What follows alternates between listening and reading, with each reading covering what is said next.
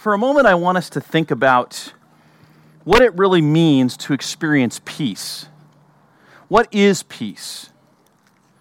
When you look at a sleeping baby and you see a sleeping baby, a lot of people will say that's peaceful.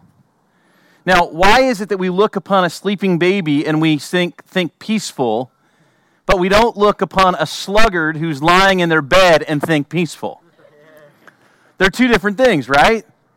There's the difference between the baby that's sitting, that's lying there, sleeping peacefully, and then there's the the person who's characterized by laziness, laying in their bed, sleeping in the same manner, probably snoring in the same way, and yet what we don't think is peaceful. Part of it is when we look upon a baby, we see the goodness of God's creation.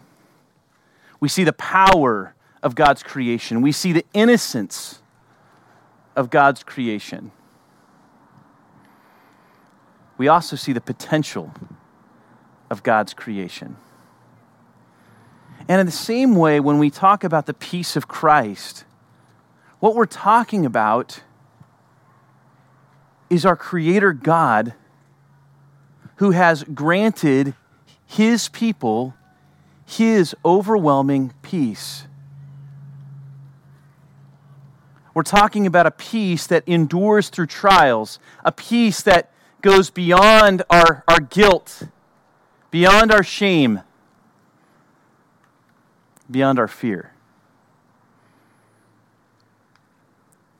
When you look at a baby, a baby sleeps peacefully because it doesn't recognize its own problem.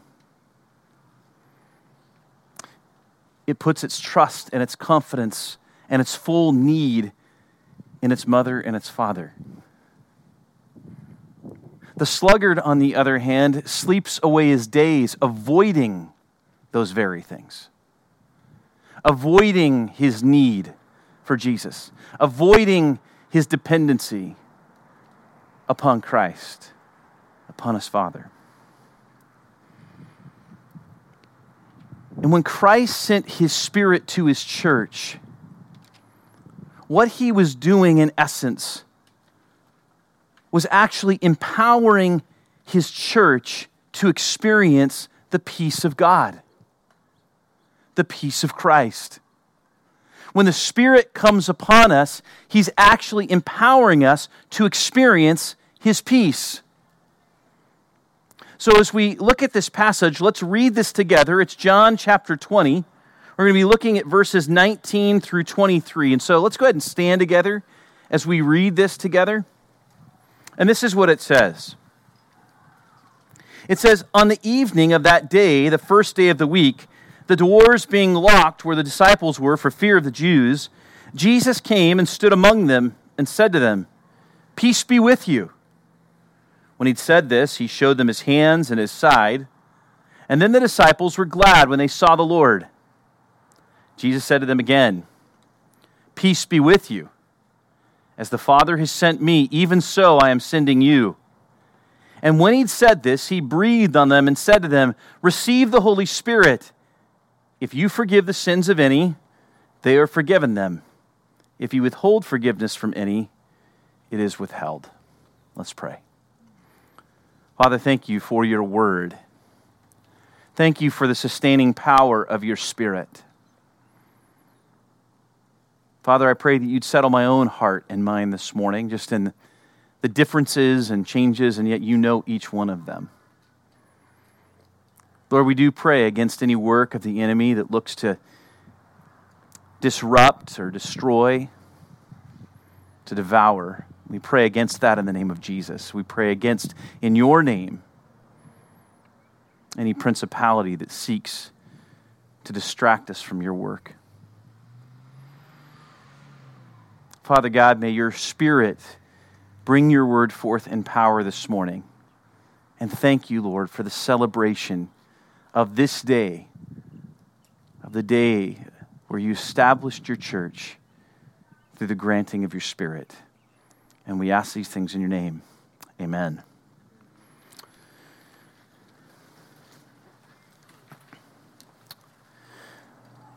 the heart of this passage is the idea that the Holy Spirit, who empowered Christ, still empowers his church to live and proclaim his peace. The Holy Spirit, who empowered Christ, still empowers his church to live and proclaim his peace.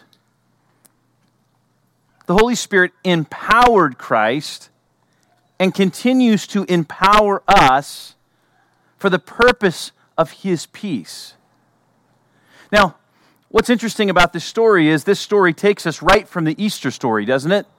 If you notice here in this passage, what's happening is Mary Magdalene has gone to the tomb right prior to this, this experience where Jesus meets with the disciples. Mary Magdalene has gone to the tomb and she sees the tomb is empty.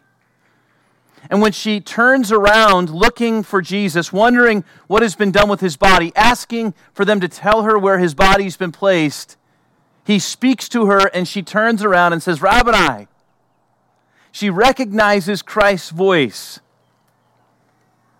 And the beauty that occurs in this is that Jesus says to her in verse 17, do not cling to me, for I have not yet ascended to the Father, but go to my brothers and say to them, I'm ascending to my Father and your Father, to my God and your God. Now, Mary Magdalene went and announced to the disciples, I have seen the Lord, and that he had said these things to her. So, these disciples have heard from Mary Magdalene that Jesus has arisen. Now, what's interesting is they've come together, they're gathering in this room. It says that they're gathering there because they're fearful.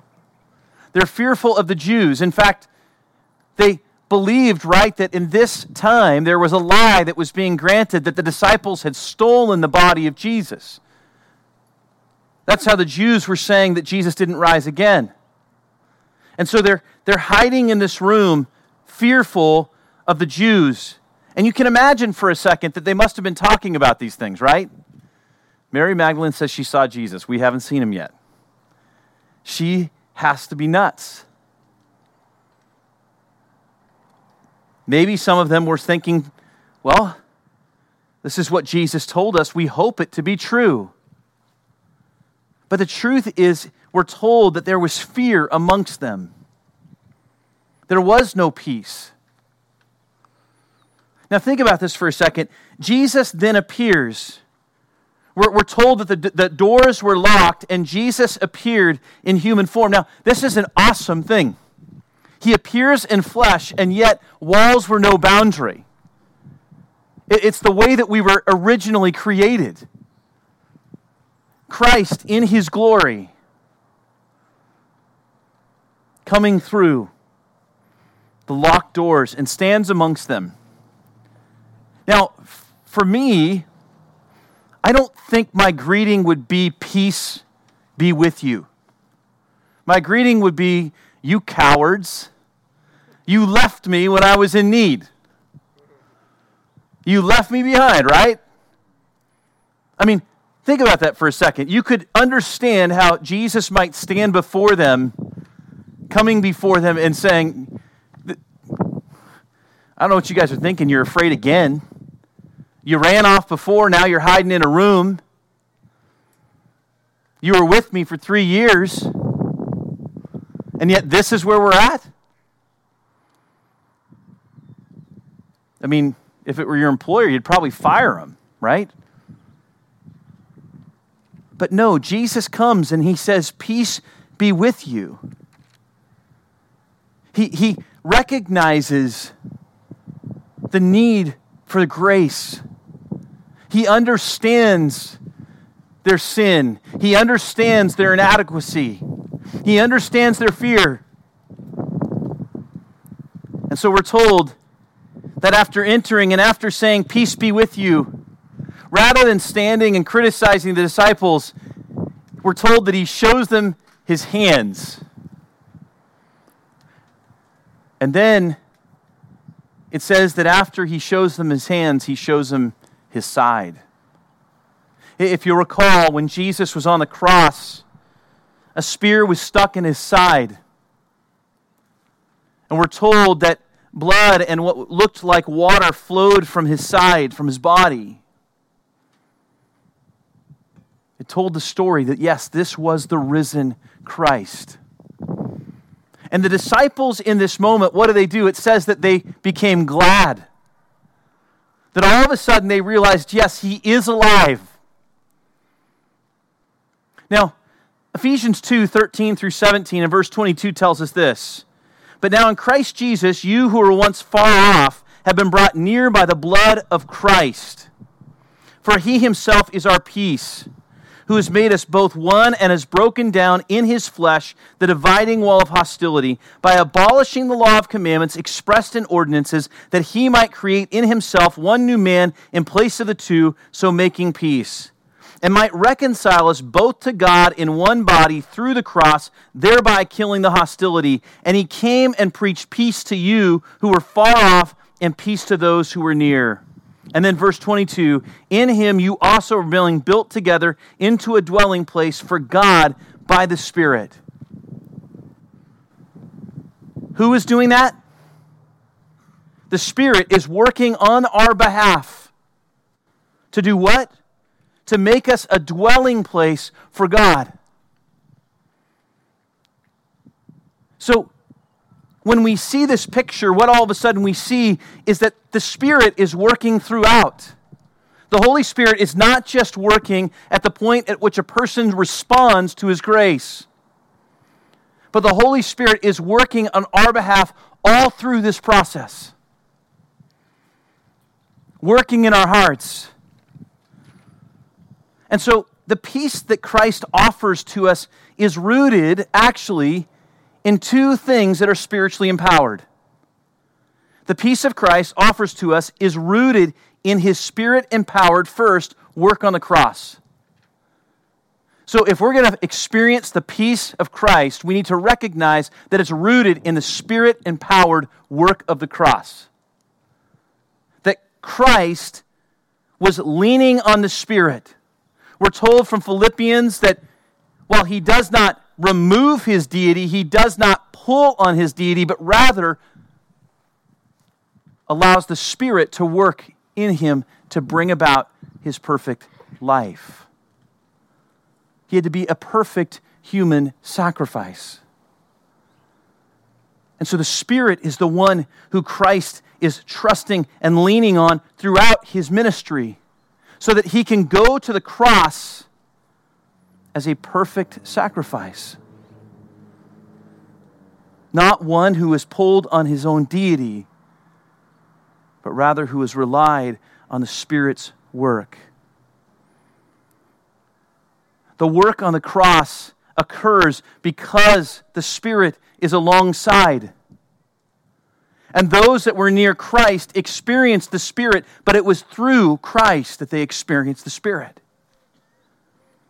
Romans 1 3 through 4 says, Concerning his son who was descended from David according to the flesh and was declared to be the Son of God in power according to the Spirit of holiness by his resurrection from the dead, Jesus Christ our Lord. The Spirit was an active part of raising Jesus from the dead. The Spirit works all through the resurrection all through Christ going to the cross, all through our redemption, the Spirit of God is at work. This is an awesome thing. The Holy Spirit is actively working with Christ to bring about the fulfillment of the cross. Christ went to the cross empowered by the Spirit. Christ rose from the dead in part raised by the Spirit. We're told actually that the Trinity in part at different points throughout Scripture all have a part in the resurrection. But the Spirit is raising up Jesus from the dead.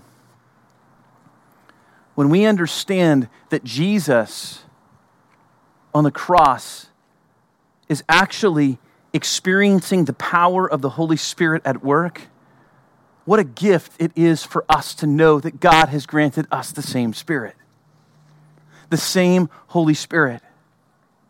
John 14, 26 through 27 says, But the Helper, the Holy Spirit, whom the Father will send in my name, he will teach you all things and bring to your remembrance all that I have said to you. Peace I leave with you, my peace I give to you. Not as the world gives, do I give to you. Let not your hearts be troubled, neither let them be afraid. How does he say that we're to walk in peace? We're to walk in peace by the power of the Spirit. The same Spirit that gave us understanding In Luke, we're told that the, the disciples at this time had experienced Jesus, and yet they didn't fully understand. Yet they were glad to see the hands with scars and a scar on his side to know that Jesus had really risen. It was the Spirit who brought understanding it says here that He's the one that teaches us, He's the one that brings remembrance to the Word. He's the one that opens our eyes to the understanding of God's grace.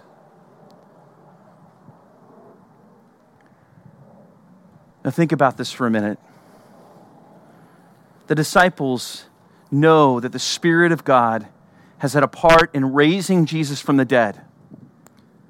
They've been told that the Spirit would come upon them to bring them understanding, to be the helper that they need to walk out their faith. And they've just seen Jesus rise from the dead and come into their presence. Now, notice what happens next in verses 21 through 23. It says, Jesus said to them again, Peace be with you. As the Father has sent me, even so I'm sending you. And when he'd said this, he breathed on them and said to them, Receive the Holy Spirit. If you forgive the sins of any, they are forgiven them. If you withhold forgiveness from any, it is withheld. They've just now understood that the Spirit is at work with the cross. But the second thing that brings peace, first, that yes, the gospel is true, that Jesus is the true Messiah. And the only way to experience nearness with God is through Jesus. And the Spirit is an active, working part of bringing that about. The second thing the first being the spirit empowered work of the cross bringing peace. The second is the spirit empowered purpose for his followers or his church. The purpose for his followers or his church. So, the first thing that allows us to sit in the peace of God, to experience the peace of God, is the spirit empowered work of the cross. The second is the spirit empowered purpose of his followers, his church. You ever been so bored out of your mind you don't know what to do? It's actually not a good feeling, is it? Ever been twisting in the wind trying to figure out which direction you feel led to go? Maybe it's about taking a job. Maybe it's about when to retire. Maybe it's about who to marry, who to date. Maybe it's as simple as trying to figure out what topic to write a paper on. But when you twist in the wind, there's no peace, is there? When we feel lost, there's no peace. And yet, what the Spirit does is the Spirit gives us direction. His Spirit is the one that actually leads us. And we can have peace because He has given a clear purpose for His people. Now, what's unique about this is he says here, I'm sending you as the Father has sent me. That's a tall order. But remember for a moment, the disciples are sitting here going, wait a second. I've just seen what Jesus did. I, am not so sure I can live that life. I'm not so sure I want to live that life. But Jesus does something unique here. He actually is going to give them the very spirit that has empowered him. See, Christ lived the very message he proclaimed, and he's called us to do the same. Christ lived the very message that he proclaimed that he was the Messiah and we are to repent and believe. He calls us to be heralds of the same thing, to proclaim the same message that he is the Messiah.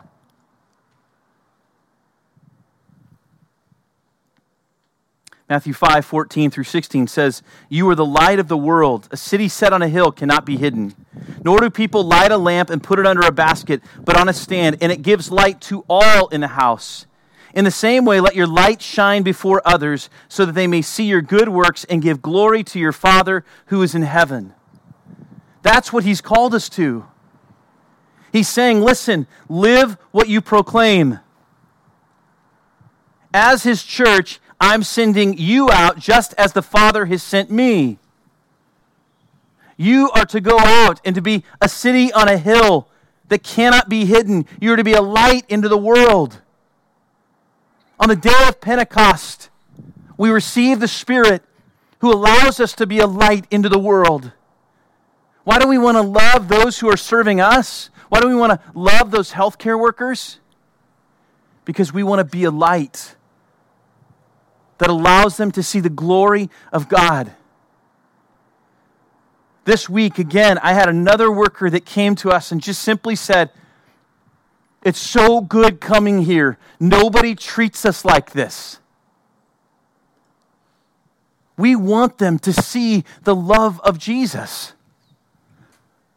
We want them to see that what we have is so important that they can't help but run to Him.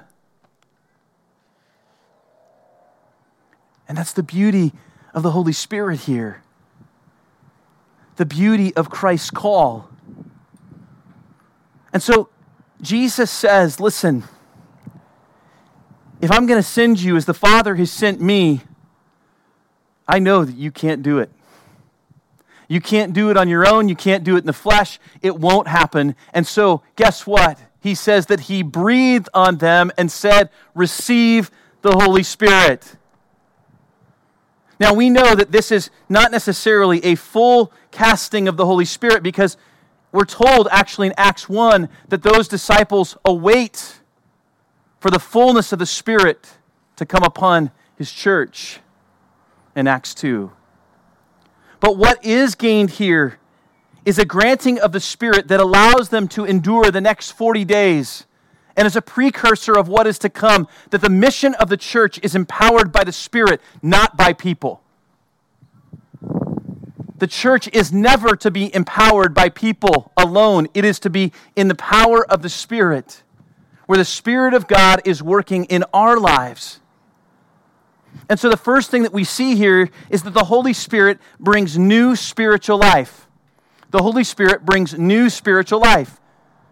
Notice what it says. It says, And when he said this, he breathed on them and said to them, Receive the Holy Spirit. Now, the Holy Spirit is a gift from God only granted when we repent and believe on Christ for our salvation. We're told in Ephesians that we are granted his Spirit as a guarantee, as a promise of our salvation. Now, a lot of times people will say, Well, that doesn't sound doesn't sound right. That just sounds too easy. We can go live our own life and continue to do that. That's not what he said. What he is telling his believers in the granting of the Holy Spirit is so that we understand that we are not to be characterized by sin, but we are to be characterized by righteousness. And if we're asking the question of how often can I sin and still remain in the, the, the nearness of God, in the salvation of God, we're asking for the wrong reason. What God wants is He wants our hearts submitted to Him.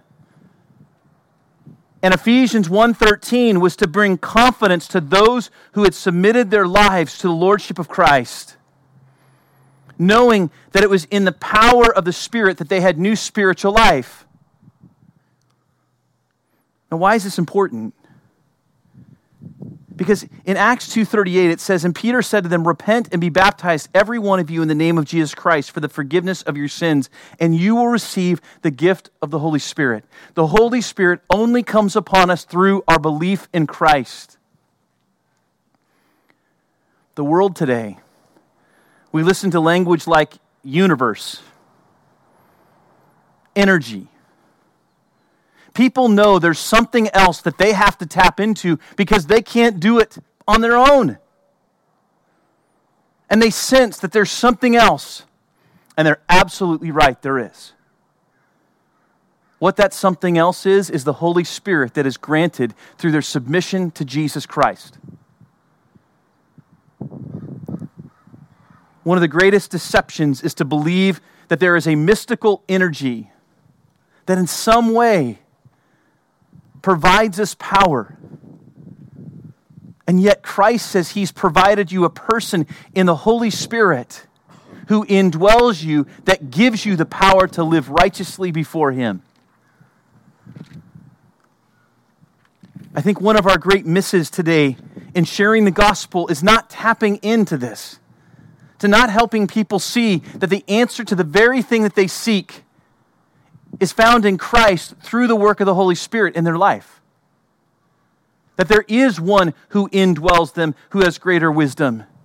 I, I always find it interesting that you'll, you'll find people that desire to, to do things better, to live a better life. And the truth is, is that where they begin looking is actually internally. When what Christ has said is it's external and then internal. It's Christ, a submission to Him, and then His Spirit indwells us. But it is not, in my flawed thinking, me trying to find some way to tap into some energy that is unknown. The power that the believer has is known, and it is found in the Holy Spirit.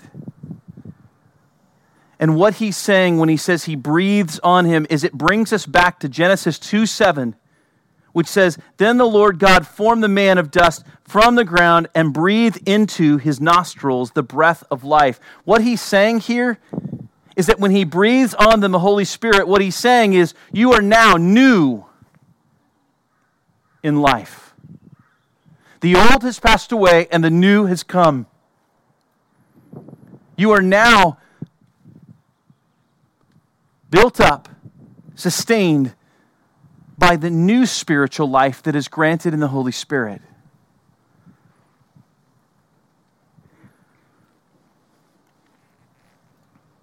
Colossians 3 1 through 4 says, If then you have been raised with Christ, seek the things that are above where Christ is, seated at the right hand of God. Set your minds on the things that are above, not on the things that are on earth. For you have died, and your life is hidden with Christ in God. When Christ, who is your life, appears, then you also will appear with him in glory. The idea is this that it is only in Christ and through the working of his Spirit that we experience life and you are no longer simply sinners saved by God's grace. You were once that, but you are now saints who sin. And this is important because we can spend time. I mean, think about this the number of times where you fail and sin. I, I want us to honestly ask ourselves do we feel powerless to sin? Do we really feel like sin masters us at times, that we have specific sins in our lives that master us? In part, I think that we need to change our perspective. We have the Spirit of God who has resurrected Christ living within us. We are no longer slaves to that sin, but in Holy Spirit, we become slaves to righteousness. And the question is do we really believe that we are new in Christ, that through the Holy Spirit we have new life? Do we believe that actually that sin has been buried with Christ. And now that the resurrection life that's within us will overcome the sin that's in our life. I think sometimes we, we get defeated because we lose sight of the fact that it's actually the Spirit of God, the resurrection life that's actually living in us. We just don't believe it because we believe that the power of sin is more powerful than the Spirit. I mean, that's in practice. We know at times that that's not the case, but in practice, we feel like we're losing the battle. And part of it's because we've lost sight of the fact that the Spirit of God brings new spiritual life. And it's not just a simply more effort, it's a belief, a faith that yes, I am now living a resurrected life. And God says that He will overcome that sin in my life, and therefore I believe that He will. And I begin to trust in His power to do those things, the Spirit's power to complete those things in my life. Job 33 4 says, The Spirit of God has made me, and the breath of the Almighty gives me life. Romans 8 11 says, If the Spirit of Him who raised Jesus from the dead dwells in you, he who raised Christ Jesus from the dead will also give life to your mortal bodies through his Spirit who dwells in you. That's an awesome passage. If the Spirit of him who raised Jesus from the dead dwells in you, he who raised Christ Jesus from the dead will also give life to your mortal bodies through his Spirit who dwells in you. The same power that raises the Spirit is the same power that helps us walk in righteousness that allows us to experience his nearness. Merrill Tenney points this out. He says the words of Jesus emphasize that the Holy Spirit is not bestowed on the church as an ornament. It's not to just sit there like an ornament on a tree, but to empower an effective application of the work of Christ to all men. It's one of the things that happens when we get imbalanced it's one of the things that when we begin to emphasize only one part of the Trinity, what happens is we lose sight that the Spirit is at work within us and the resurrection power of Christ is actually residing in us through the Holy Spirit. We should no longer experience continued failure in sin, but growing righteousness. It doesn't mean we won't battle with sin. It does mean, though, that my mindset begins to change and I begin to grow in righteousness. My heart begins to change because the Spirit is moving and twisting it because I am no longer powerless to sin, but in fact, I am actually now empowered towards righteousness. See the difference? I'm no longer powerless towards sin, but I am empowered towards righteousness. That's the Spirit. That's the gift that God has given us. The second aspect of the Holy Spirit here that we see according to his purpose and his plan for his people is that he grants Christ's authority in proclaiming the gospel. The first is that we have a new spiritual life through the Holy Spirit. The second is that he grants Christ's authority in proclaiming the gospel. He says, If you forgive the sins of any, they are forgiven them. If you withhold forgiveness from any, it is withheld. What he's not saying is, is that Ken gets to say, Yeah, you're forgiven, and you're not. This is actually what in the early church caused some drastic problems. It's, it's how all of a sudden forgiveness became tied to money. It's one of the primary reasons for the Reformation going back to what God actually said. What he wasn't saying is that I get to forgive somebody. The Bible is clear that the only one who forgives is Jesus. The only one. But what he's saying here is the call that you and I have been given is one that is to proclaim the gospel. And when we proclaim the gospel, we are offering people forgiveness.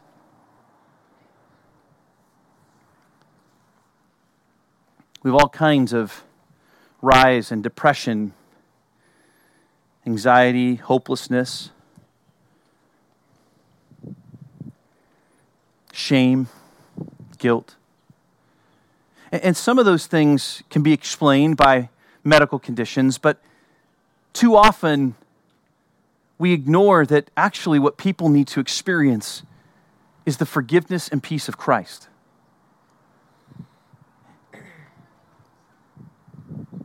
It's not to say that those things won't occur, it's simply to say that even for those who struggle with it from a medical perspective, need Jesus. And even for those who don't struggle with it from a medical perspective, need Jesus.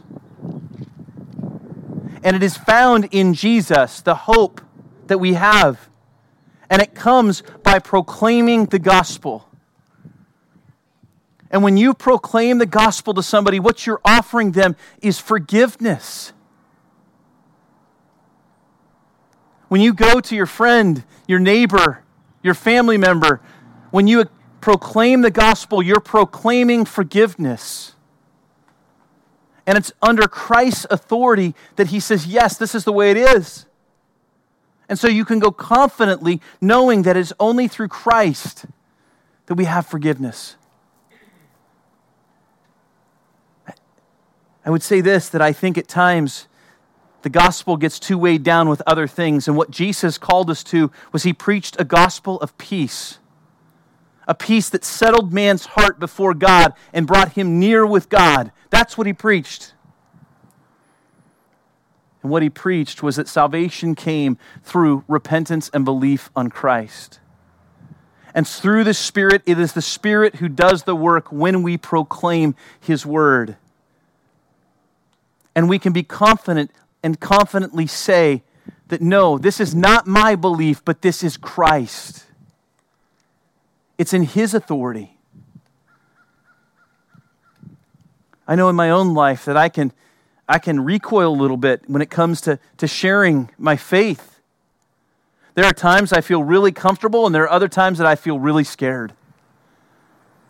And the number of times that that fear moves me to a place where I back off when I actually should proclaim the truth in lovingness and gentleness, trusting that the Spirit is going to allow for His authority, the authority of Christ, to be made known.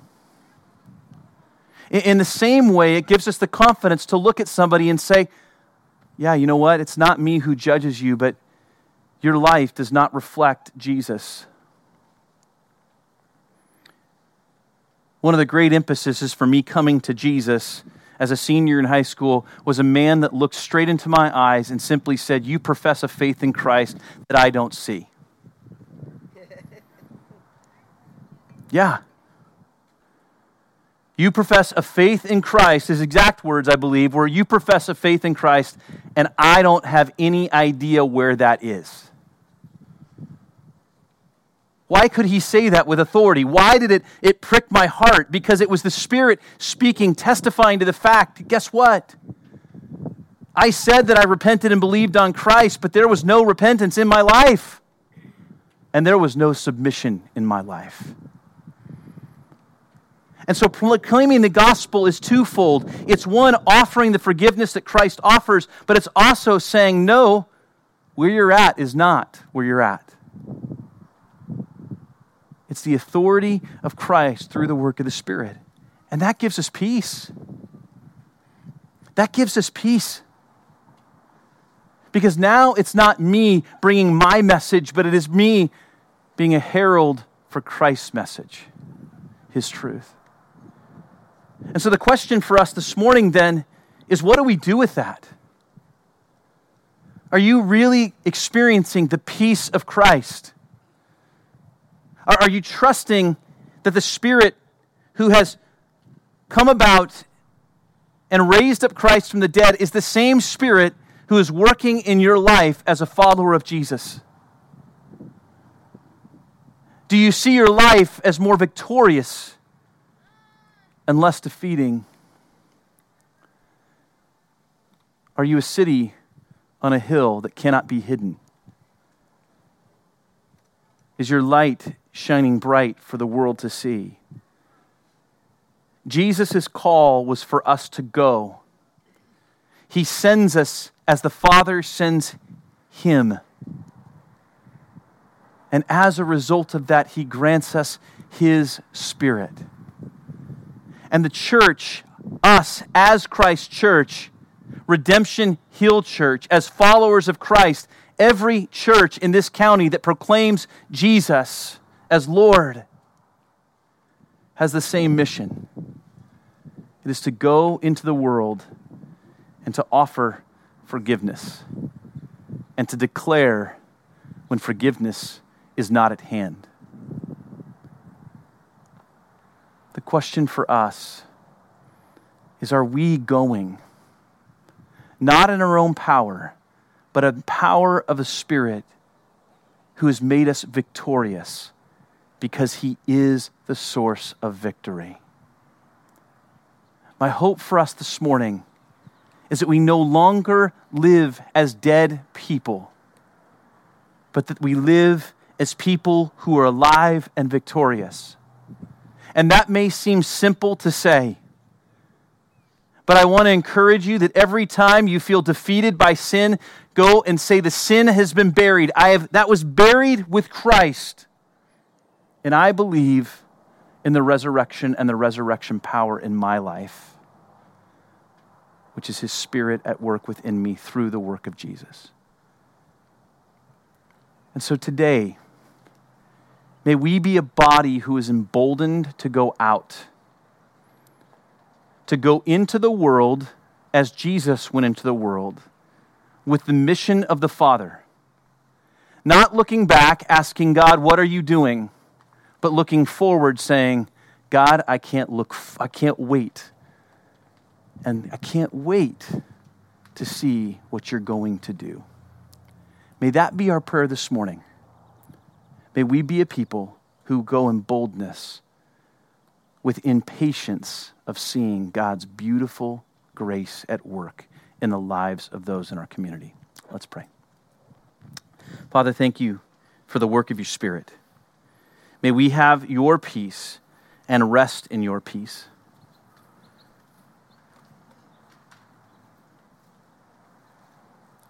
God, may your peace overwhelm us as we were reminded that your Spirit empowered the work of the cross, and your Spirit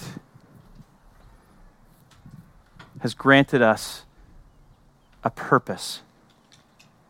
That God, that we are a people empowered for your purpose through your work, declaring your work for your glory. God, may we rest in your peace today and may we go in power as a people of peace, proclaiming your gospel of peace. And we ask this in your name. Amen.